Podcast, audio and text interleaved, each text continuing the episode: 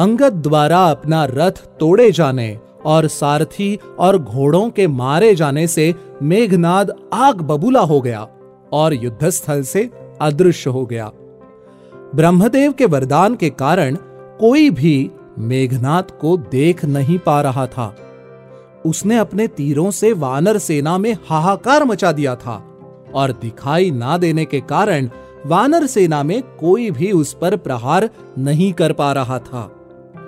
जब श्री राम और लक्ष्मण जी उसका सामना करने आए तो उसने भयानक बाणों से उन पर आक्रमण किया। ये बाण उसके धनुष से छूटने पर सर्प में बदल जाते और श्रीराम और लक्ष्मण जी के शरीर में अंदर तक प्रवेश कर जाते। इस प्रकार नागपाश में बंध जाने पर श्री राम और लक्ष्मण जी दोनों मूर्छित होकर गिर गए और समस्त वानर सेना में कोलाहल मच गया। मेघनाद ने लंका वापस जाकर अपने पिता को बताया कि उसने दोनों दशरथ पुत्रों का वध कर दिया है।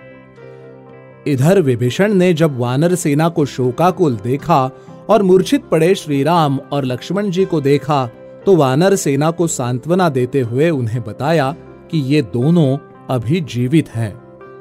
इनको किसी सुरक्षित स्थल पर ले जाकर उपचार का प्रबंध करो।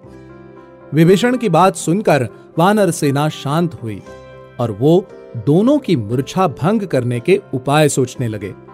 उसी समय तेज हवा चलने लगी और वहाँ गरुड़ देव प्रकट हुए।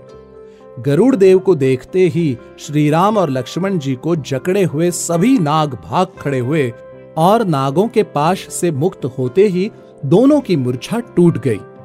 गरुड़ देव श्री राम और लक्ष्मण जी को नागपाश से मुक्त करने के बाद वैकुंठ लोक को चले गए।